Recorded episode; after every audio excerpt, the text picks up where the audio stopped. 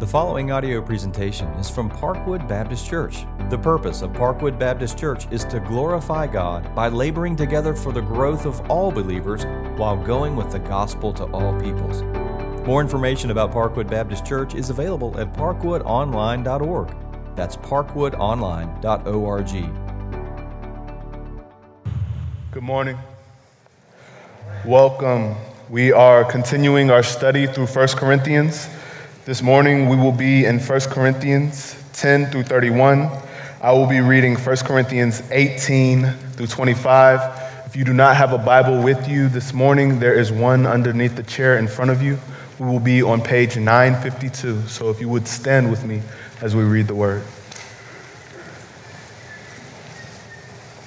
Verse 18 For the word of the cross is folly to those who are perishing but to us who are being saved, it is the power of God. For it is written, I will destroy the wisdom of the wise, and the discernment of the discerning I will thwart. Where is the one who is wise? Where is the scribe? Where is the debater of this age? Has God not has not God made foolish the wisdom of the world? For since, in the wisdom of God, the world did not know God through wisdom, it pleased God through the folly of what we preach to save those who believe. For Jews demand signs and Greeks seek wisdom, but we preach Christ crucified, a stumbling block for Jews and folly to Gentiles. But to those who are called, both Jews and Greeks, Christ, the power of God and the wisdom of God. For the foolishness of God is wiser than men and the weakness of God is stronger than men. Let us pray. My God, we confess that often our heart seeks after the things of this world. Often our heart seeks after worldly wisdom. God, I thank you that you, in your wisdom, saw fit to make all that vain that we may know you by the power of the gospel alone. So, Father, as my brother prepares to bring the word, I pray that you would make clear to many the power of the gospel to save. Would you be exalted amongst your people today? In Jesus' name we pray. Amen. Amen. So, as we begin this morning, I, would like for you to ask yourself the question who would you consider to be the greatest public speaker of the 20th century? I would argue that in our culture, the greatest public speaker was Dr. Martin Luther King Jr. Particularly as it relates to the speech he gave, I Have a Dream, on the steps of the Lincoln Memorial. There are others you could refer to Ronald Reagan, Bill Clinton. There were other powerful speakers in our culture. But I wonder, I'm not arguing for, just based off of his influence, that there was a greater public speaker in the 20th century, one that we don't want to admit. His name was Adolf Hitler. He incited a world war with his speeches. Speaking can be used for good or bad. In the Roman and Greek culture, they placed an incredible high value on public speakers. It's called rhetoric. Rhetoric had five steps to it. Quickly. Number one, get the attention of your audience. If I didn't have your attention in those first few words, when I used the word Hitler, everybody looked at me. Number two, comprehension. Get the audience to understand what you're talking about. I'm going to give you the main idea in just a second. Number three, seek for them to yield to that which you're saying. Number four, get them to retain what you've said. I'm going to use an outline. Number five, action. I'm going to give you a so what. There's one of those out of the Greek rhetoric I can't do. Number three, I can't get you to yield. Only God can. Yielding is a work of the Holy Spirit. I'm afraid that many in the church have lost sight of this. That we're kind of like the world, we're just looking for the most powerful speaker. We're not looking for the most powerful speaker because here's our main idea the gospel of Jesus Christ is the power and wisdom of God to those who are called. So when we see this text here, primarily in verses 18 to 25, where we'll begin our focus, we see that the gospel of Jesus Christ is the power of God, not the persuasion of man. Paul refuses to preach with wisdom and eloquence because he understands that the cross has signaled the end of human wisdom. Verse 18 For the word of the cross is folly to those who are perishing, but to those who are being saved, it is the power of God. The word of the cross, or the gospel of Jesus Christ. As pastors, we have been pressing in on you as a congregation that when we get opportunity in groups or individually, we've been asking you a question what is the gospel? Let me tell you the number one answer we get in this church good news. Brothers and sisters, hear me carefully. That's not the gospel, that's what the word gospel means. The gospel is that Jesus Christ died for our sins according to the scripture, that he was buried and that he was raised on the third day according to the scripture. That's the Bible's definition of the gospel. 1 Corinthians chapter 15 verse 3. It is the word of the cross. It is the message of the death of Christ in the place of sinners that is the gospel. To those who are perishing, what he means here is those that are bound toward death, and not just physical death, but spiritual death. To those that are perishing, that's folly. It's ridiculous. You got to put yourself in the first century. In the first century, the cross was a means of humiliation and control by the Romans. The, the world at this point in time feared the cross.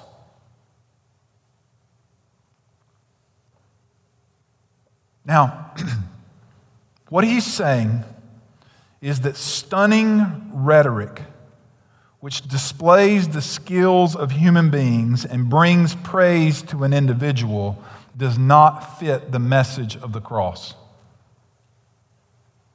The message of the cross, of the humiliation of Christ, is not a smooth message. Let's face it, brothers and sisters. We live in a point of time to which Al Mohler described this week. He's the president of the Southern Seminary in Louisville, Kentucky. He preached this text Thursday to the opening convocation of Southern Seminary. Let me just tell you why I think Dr. Mohler preached that.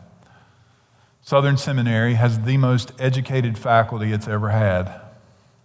There's some brilliant men and women who teach there, and there's some brilliant men and women from the Southern Baptist Convention who are studying there for gospel ministry. And here's what Dr. Mohler was saying The future of the gospel does not ride on our human ingenuity, it does not ride on our intelligence and our education. He says we're in a predicament. The word predicament means apparently embarrassing and difficult to escape. Paul said in Romans 1 For I am not ashamed of the gospel. Why? It is the power of God for salvation. And let's go back to the original audience to proclaim a crucified Jew from some little backwater town in the Roman Empire as being the divine being sent on earth, God's Son, Lord of all, the coming judge of the world, would have been thought by any, any educated person to be utter madness. Christianity was cradled in what looks like a disastrous defeat. The stigma of the cross exposed the preacher to woeful contempt. Paul, however, did not refer to Jesus' death with embarrassment, nor did he skip over the awkward facts relating to the gospel. The power of the cross, not the eloquence of preachers, brings the transformation of souls. I'm going to repeat that because I'm not sure you're convinced. You're looking at me funny. The power of the cross, not the eloquence of the preacher, brings about the transformation of souls. Only God's intervention can change the state of the perishing. Only God.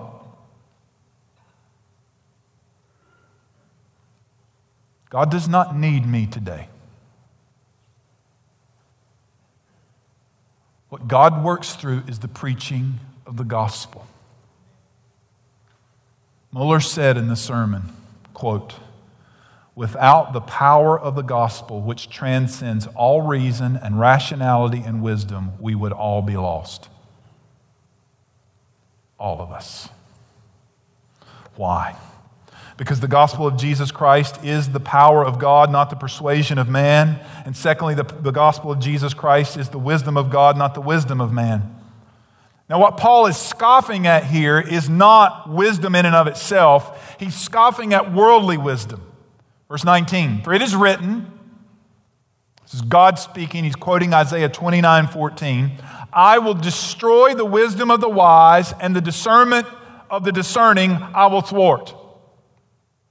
By acting in this way, God ensures that human beings have no basis for pride in their own wisdom, as if their wisdom is a pathway to salvation. God says, I, am going to destroy that. I'm going to go around that. And that's what he did in the gospel of Jesus Christ. So he asked this question. I ask it today Where is the one who is wise? Where is the scribe? Where is the debater of the age? Has not God made foolish the wisdom of the world? And what he's saying is, where's the person educated enough to figure out God? Where are you? In the beginning was the Word, and the Word was with God, and the Word was God, and the Word became flesh and dwelt among us. That's how we know God. Where's the scribe? Where's the person in their own human wisdom can write the book? Here's how God did it He inspired multiple authors over 2,000 years in different places and times and gave them one cohesive message that Christ alone is salvation. Where is the debater of the age? So is that how we're going to win over the lost? We're going to debate them? As if our intellect is going to cause somebody to yield? Has God not made foolish the wisdom of the world? Verse 21 For since in the wisdom of God the world did not know God through wisdom. There's some really smart people in this room, and then there's the rest of us. Could I just let you smart people know something right now? That your Mensa card is not going to impress God, nor has it ever or will ever. You will not, of your own intellect, come to know God. That's why He's God and you're not. God makes Himself known. And it pleased God. This is reminding the reader of something that God has deliberately done with pleasure. He's laid out the way in which people come to salvation. It pleased God through the folly of what we preach to save those who believe. Now, there, no one will be saved unless they hear. And what they must hear is the gospel. And when the gospel is heard, those whom he called, they believe. Now, here's what Paul realizes he realizes something. Jews demand signs and Greeks seek wisdom. You want a crowd here in Gastonia? Do one of two things have a healing service or preach on Revelation. And tell people in X, Y, and Z and dot and add 33 and multiply it times 13 and divide it by 7 and you get the perfect number and Jesus coming next year. wow. People demand signs and wisdom. Remember, to the Corinthians, the crucifixion was the ultimate and humiliating death. It was not something that civilized people sat around and talked about. Now, this was a stumbling block to Jews. They, they were looking for a conqueror, a powerful person who would come and rule and kick out this Roman government. Instead, Christ succumbed to the Roman government and they killed him with their most humiliating form, crucifixion. The Jewish people tripped, they couldn't get past it. But to the Gentile, it's folly. This is quoting Sam Harris. He's one of our modern day brilliant elite intellectuals. He's a debater. And here's what he has said in his debates quote, The Christian faith is obscene. To think this way is to fail to reason honestly. The Christian faith is psychotic because it is completely delusional. There is no reason to believe that we live in a universe ruled by an invisible monster, Yahweh. Christianity is a cult of human sacrifice. It is a religion that celebrates a single human sacrifice as though it were effective. Do you understand what he's admitting there? He's admitting that which we proclaim, and here's what he's saying to us you're crazy. Now, young people who grew up in this church, you go off to college, and you're going to senator and professor is going to say these exact same things to you in sociology and psychology and history, and Lord knows you take a religion class, you're going to get straightened out. They're going to tell you how crazy you are and how uneducated and ignorant those people are back there in Gastonia.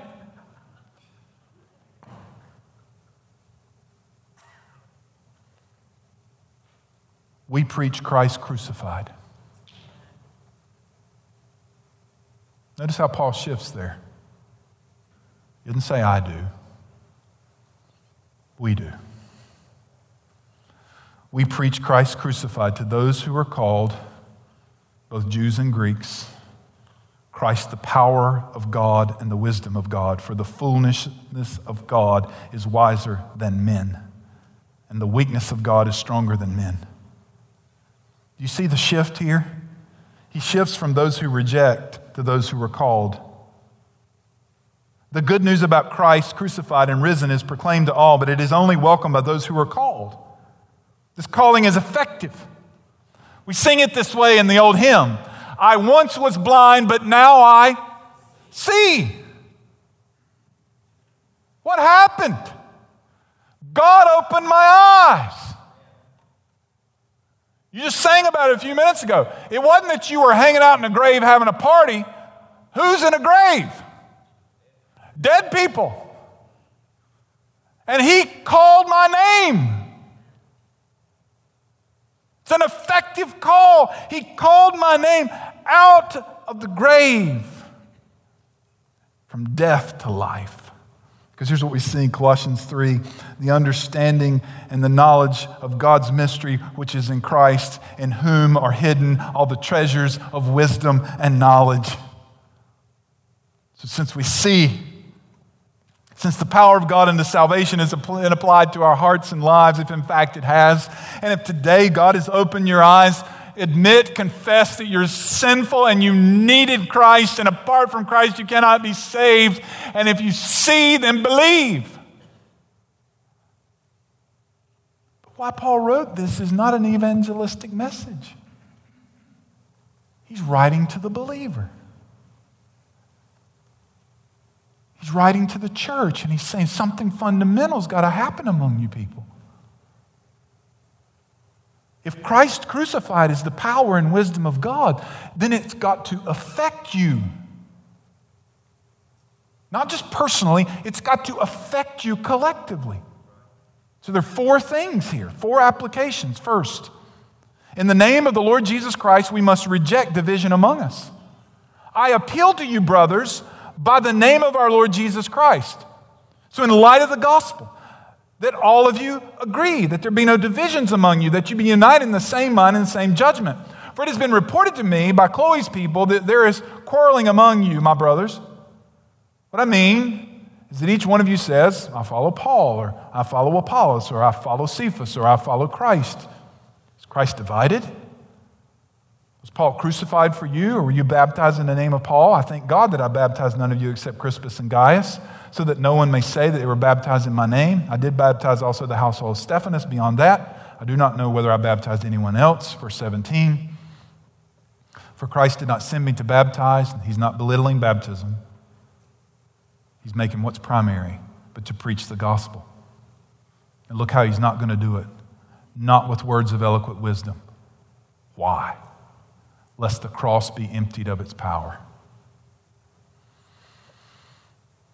I wonder how Paul would have written in an age of social media when you can log on and listen to Apollos and Peter instantly. What happens when people exalt the speaking skills and abilities above, of others above the significance of the cross? Paul's not saying here that sermons should be boring. What Paul is saying is that those who proclaim and preach must be careful that they don't draw attention to themselves. They must put the attention where it must be, as the cross. I need to rebuke something here in Parkwood. People have actually said to me, Well, I don't come when you're on vacation. You're the only preacher I like. What? I just want you to know that is not a compliment to me. My heart sinks when you say something like that to me. I'm going to die. This gospel was here before me and it will be here after me. Don't you get wrapped up in an individual, whoever he or she is. Now, I can promise you this whoever stands in this place will preach the gospel, they will stick to the word of God. Occasionally, some people get off from that. Guess what? They won't be back.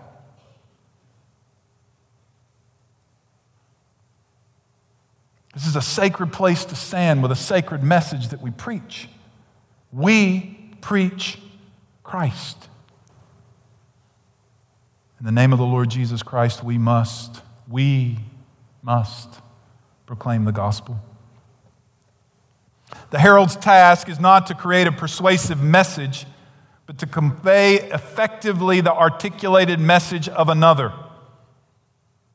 For Christ did not send me to herald the gospel. It can be translated that way. Not with words of eloquent wisdom, lest the cross be emptied of its power. Verse 23 but we herald Christ crucified, a stumbling block to Jews and folly to Gentiles. To herald is to proclaim, to announce, to make known. It's present, active, indicative. It's not something we do every once in a while, it's what we do. This is who we are. We proclaim Christ. I am not ashamed of the gospel. It is the power of God for salvation to everyone who believes. Now, over the next several weeks, we're going to unfold to you what's being called Who's Your One. There are other churches that are doing this. Here's what we're asking you to do we're asking you to identify a person that, as far as you know, are not a Christian who live in this area. That you're going to pray for them and you're going to ask God for an open door that you can verbally share the gospel with them.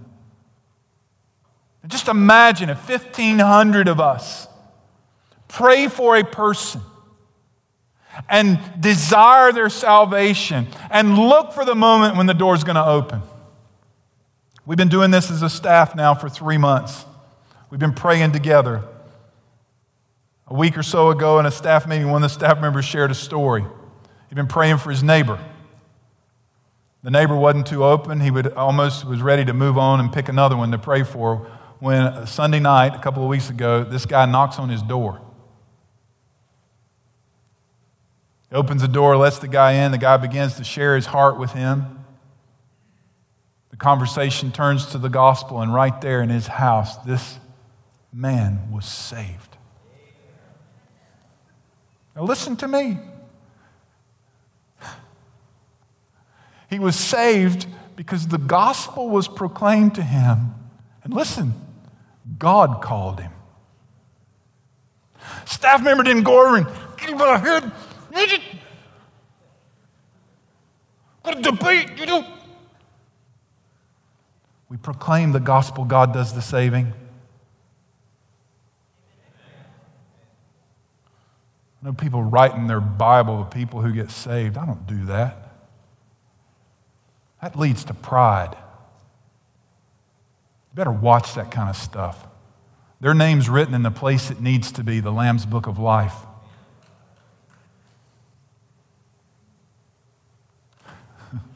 People say to me sometimes, Pastor, how many decisions were there today? Everybody in the room made a decision.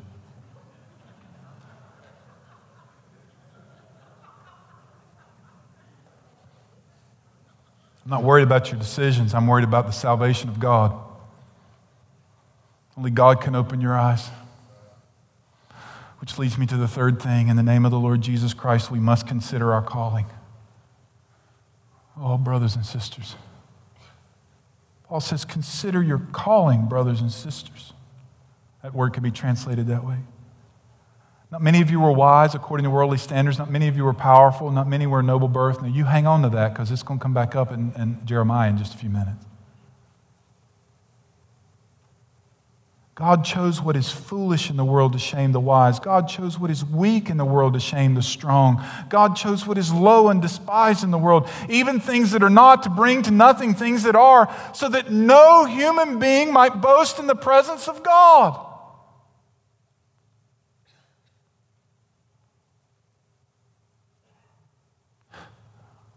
People start reading about pedigrees and where you came from, where you went to school. Listen, all I can tell you is I heard the gospel and God saved me. It's not important who was talking to me. They're secondary. What is primary is that I heard the gospel and God opened my eyes and I believed. I had nothing to do with it. God chose what is low and despised in the world. That's me and you. Even things that are not to bring to nothing things that are. Because of Him, because of Him, you are in Christ Jesus. So when we consider our calling, it brings humility. God eliminates all human boasting. There's nothing that we confer on ourselves. For by grace we have been saved through faith, and that not of ourselves. It is the gift of God, so that no one can boast. When we consider our calling, it brings unity. And because of him, you are in Christ Jesus. You, plural, you are in Christ. Not one of you are in Christ because of who you were and where you came from. We're in Christ because God summoned us. That's what calling means. When we consider our calling, we realize our shared identity. We weren't wise, but we became wise in God because Christ is wise. We weren't righteous, we became righteous because Christ's righteousness, not mine, Christ's righteousness has been imputed to me. I have a righteousness that is not my own. I wasn't set apart, but now I am. I'm sanctified. I am now, you are now, if you are in Christ, we are the temple of the Holy Spirit. God lives within us. Redemption. Christ redeemed. It means he's set free. The image here is a slave block. Christ purchased us with his own blood, and he has set us free that we might now live as unto Christ. You know who we are? We are a distinct people who live in a distinct time. This is true of the church wherever she finds herself at whatever point in time in history. We are a distinct people, saved by grace, who live by the power of God. Fourth and final thing. In the name of the Lord Jesus Christ, we must boast in the Lord. Verse 31. So as it is written, let the one who boasts boast in the Lord.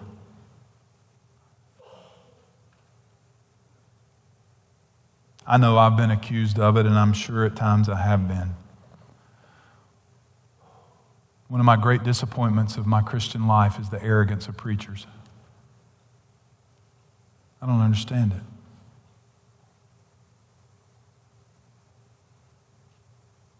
How can we be so cocky?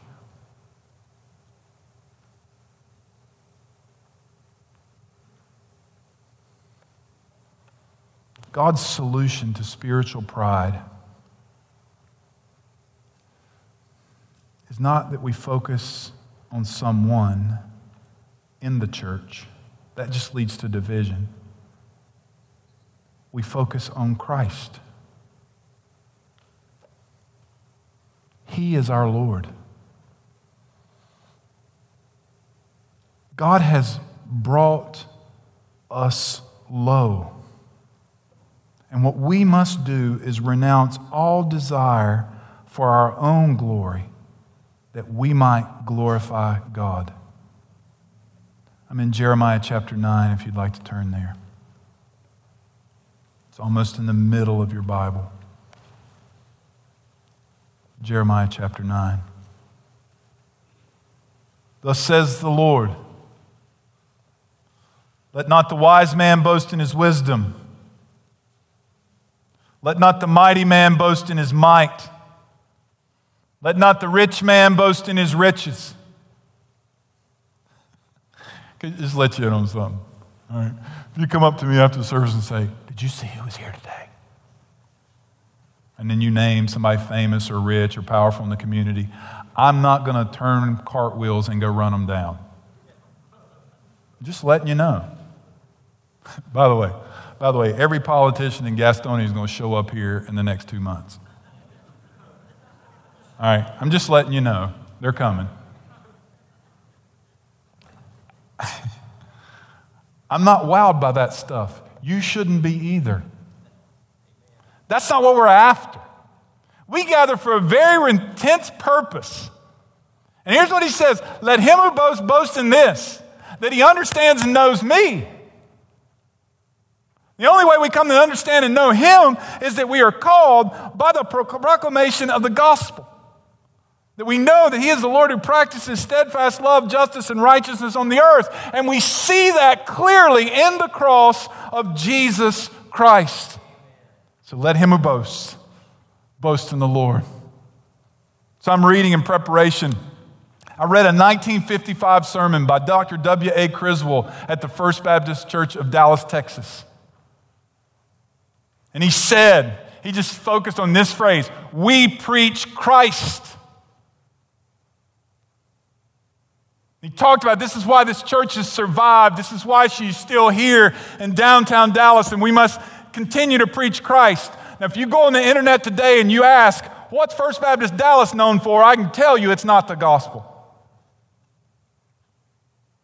Politics has swept the feet out from underneath that church. I don't say that with any pride or any kind of malice in my heart. Oh, to God that they would return to the gospel. Brothers and sisters, this is not a political stump. This is a proclamation point of the gospel. And that is true of every church. We boast in the Lord. I don't know if you're convinced with me. We boast in the Lord. Oh, to God, until you come, Lord Jesus. May it be true of Parkwood. We preach Christ. You hear me? You're one preacher. You're one group of elders from that not being true anymore. You be careful, brothers and sisters. We preach Christ and we preach Him crucified. Let's pray. Oh God, we are deeply humbled by the gospel. We are deeply humbled by the cross. Lord, I understand how we could come to these conclusions. There's so much fear in the church. The culture's changing so rapidly. There's so many influences, so many things we're being told to do. If you'll just do this or that or the other, more people will come. Lord, we're not concerned with more people. We are concerned with being faithful to the gospel. And when we are faithful to the gospel, people will be saved. God, let us never, ever forget that particularly when we live in a time to where the world is becoming more combative around us, where we're being treated as ignorant, where we're being scoffed at for preaching. May this church, may your church stay faithful to Christ. Oh God, fall on your people. May we now in humility come. May we come to the one alone who saves. May we cry to you. May we boast in you. In Jesus' name we pray. Amen. Thanks for listening to this audio presentation from Parkwood Baptist Church, located in Gastonia, North Carolina. Please feel free to share this message with others. For more information about Parkwood Baptist Church, visit parkwoodonline.org. That's parkwoodonline.org.